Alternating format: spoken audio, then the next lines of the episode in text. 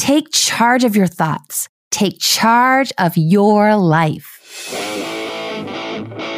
Psychologist, author, speaker, musician, former professor, and the host of Love and Life, Dr. Karen Anderson Abril. Welcome to Love and Life. I'm Dr. Karen Anderson Abril. This is a bonus episode. We're in between seasons because I'm taking a short little break to work on the audio version of Single is the New Black. Don't wear white till it's right.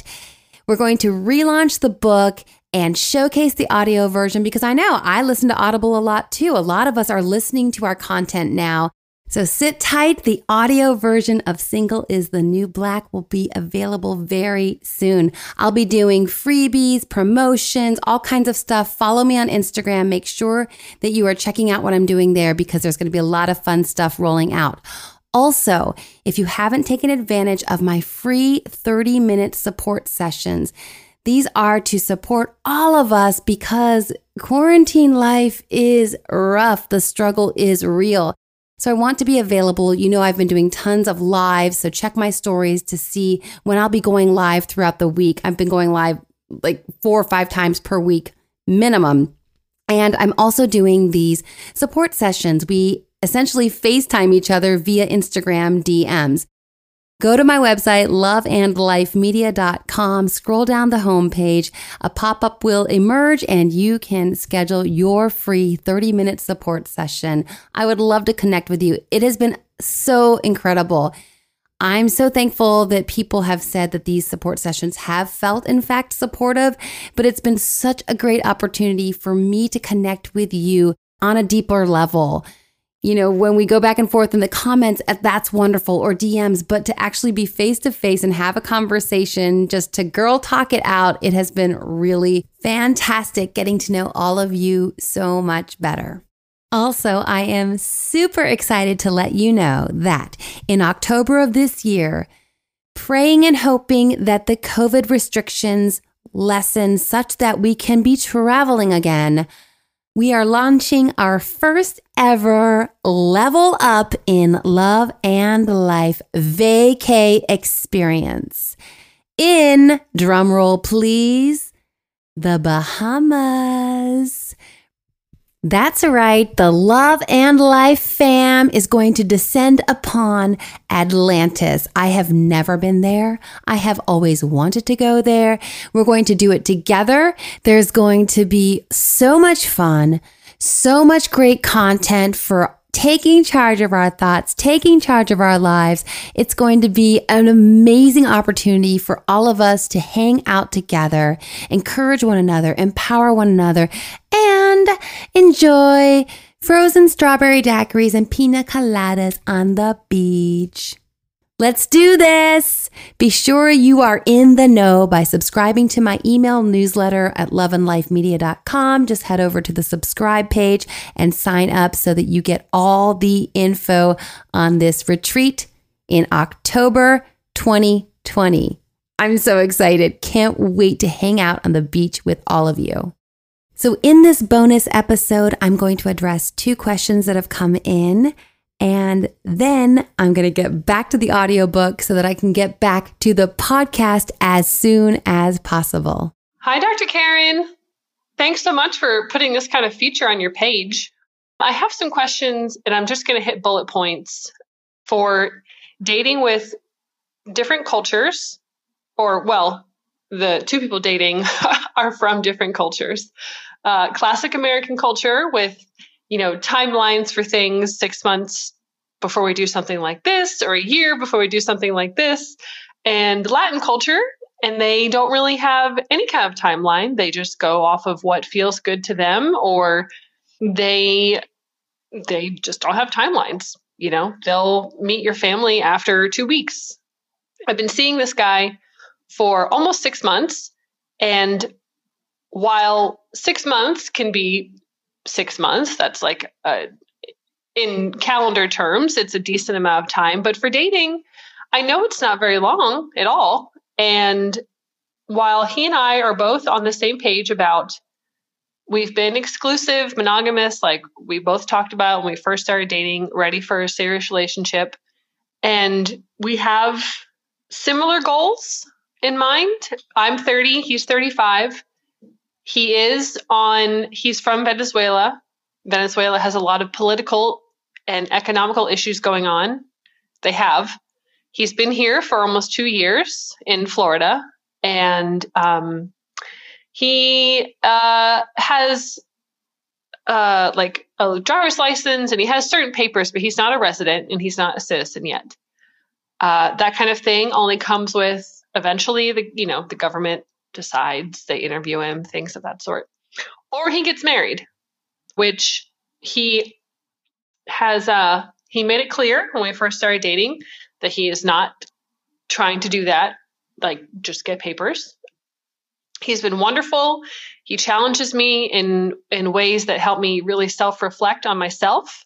We're getting better at communicating all the time, even though things can be uncomfortable.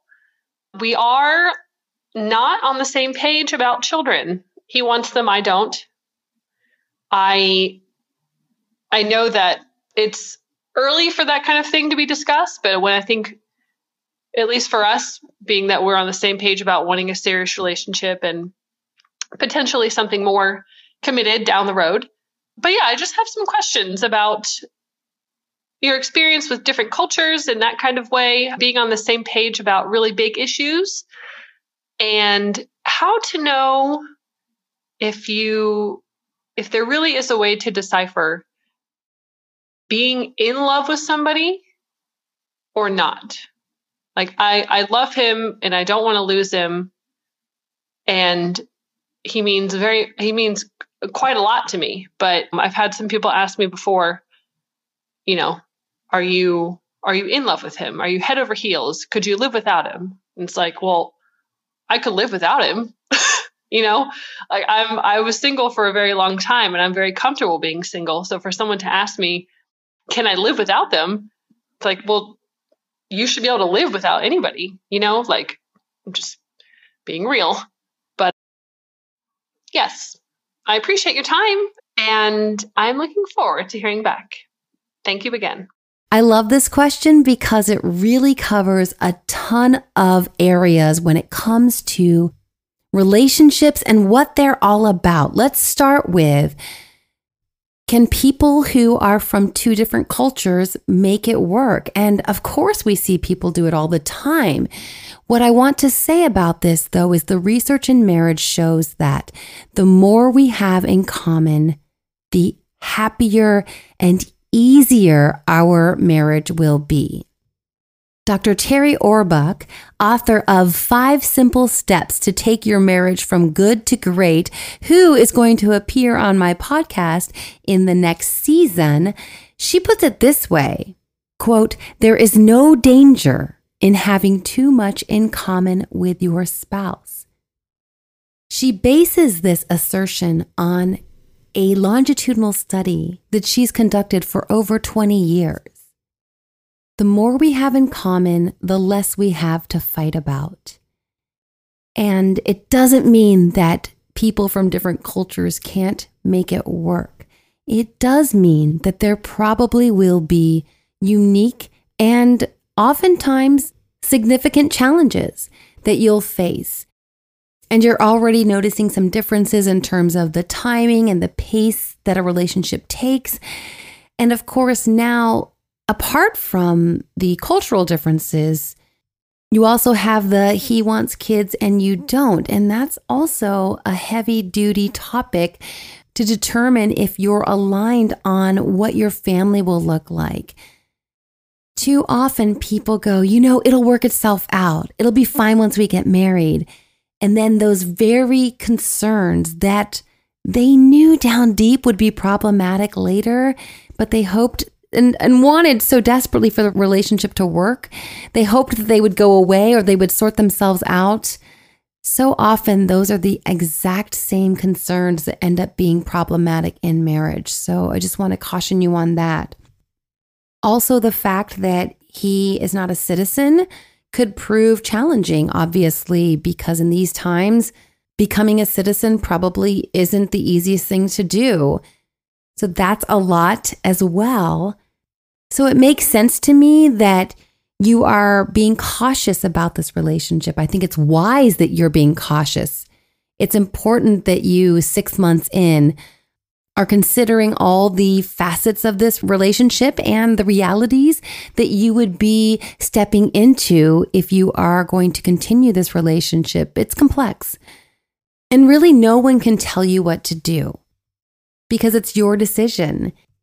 And it's smart of you to gather information, to ask people, to look to the psych research. What does it say about marriages that have these sorts of challenges?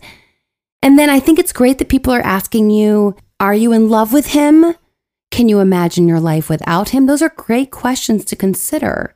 And one thing I can tell you from having had a lot of relationships over the years when you fall in love with someone, you will know.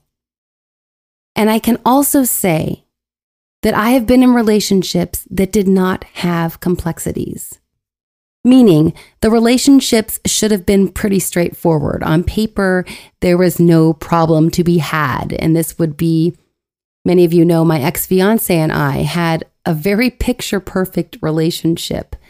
But I couldn't say with conviction that I was in love with him.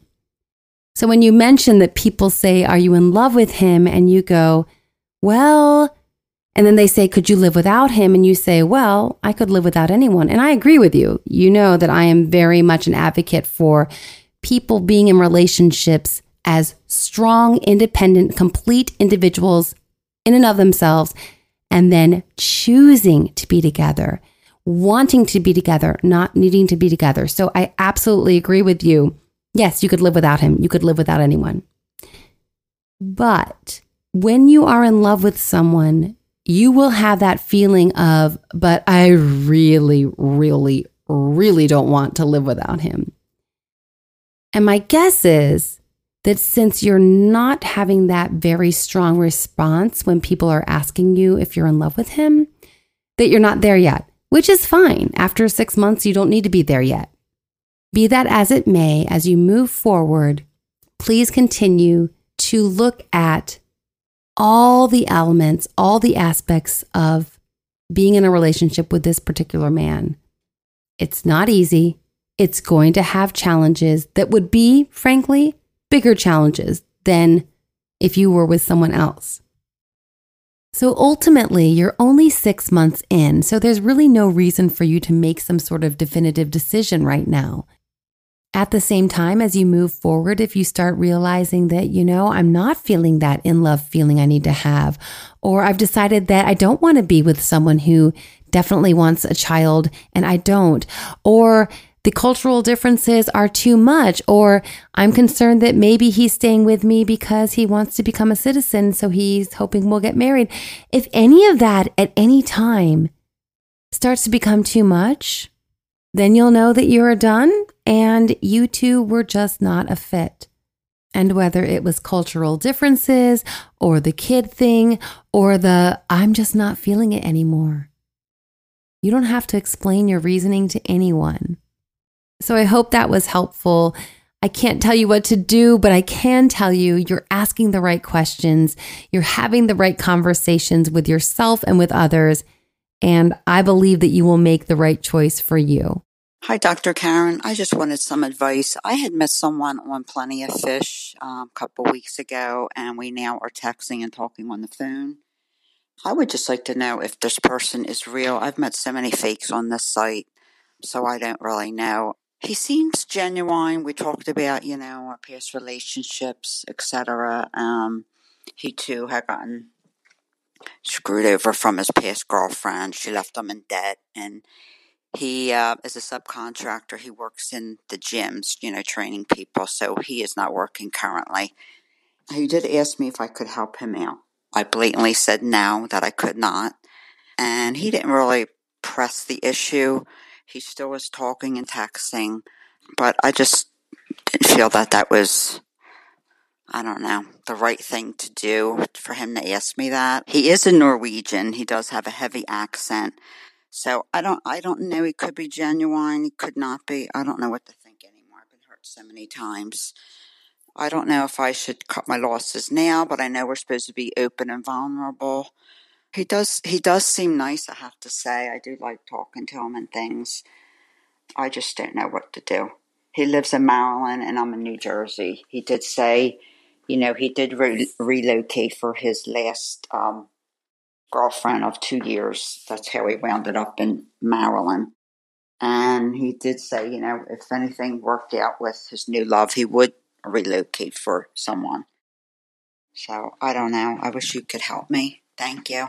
Yeah. So I have no idea whether this person is legit or not, but like you, I have some very grave concerns with someone who is asking for support. Yes, it's COVID 19. Yes, it's a global pandemic. Yes, it's crazy times. But no, it's not okay to reach out for help via Plenty of Fish. That just smacks of a scam. It smacks of someone who is trying to find a woman with a soft, tender, loving heart to help him out. Of course, right now it's a great time to say, Oh, I can't work. And maybe he can't. I mean, so many people are out of work. That could be true.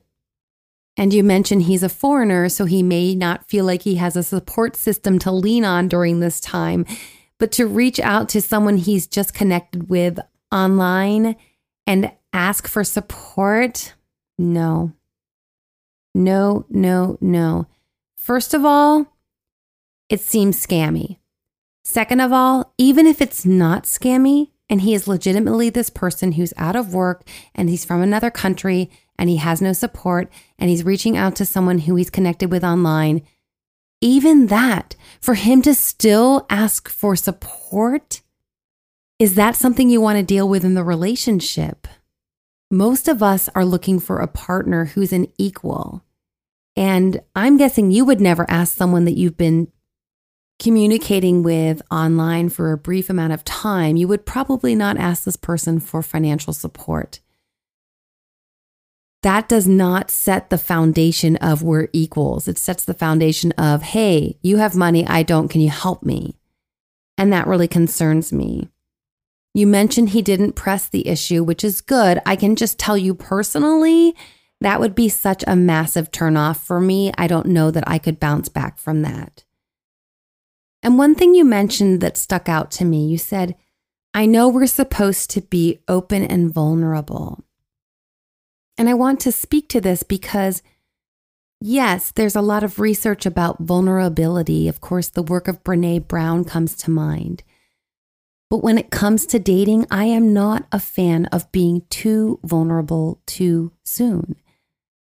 And maybe Brene Brown would disagree with me, but I know that many, many, many women can be taken advantage of when they let their guard down too soon and they open up their heart too quickly. And I'm very concerned with women being vulnerable in a context that opens them up to being used, in a context where someone may be a predator looking for someone who's willing to be vulnerable so that they can take advantage of them. So I would recommend when you're on the dating apps and online, that is not the time to be utterly vulnerable.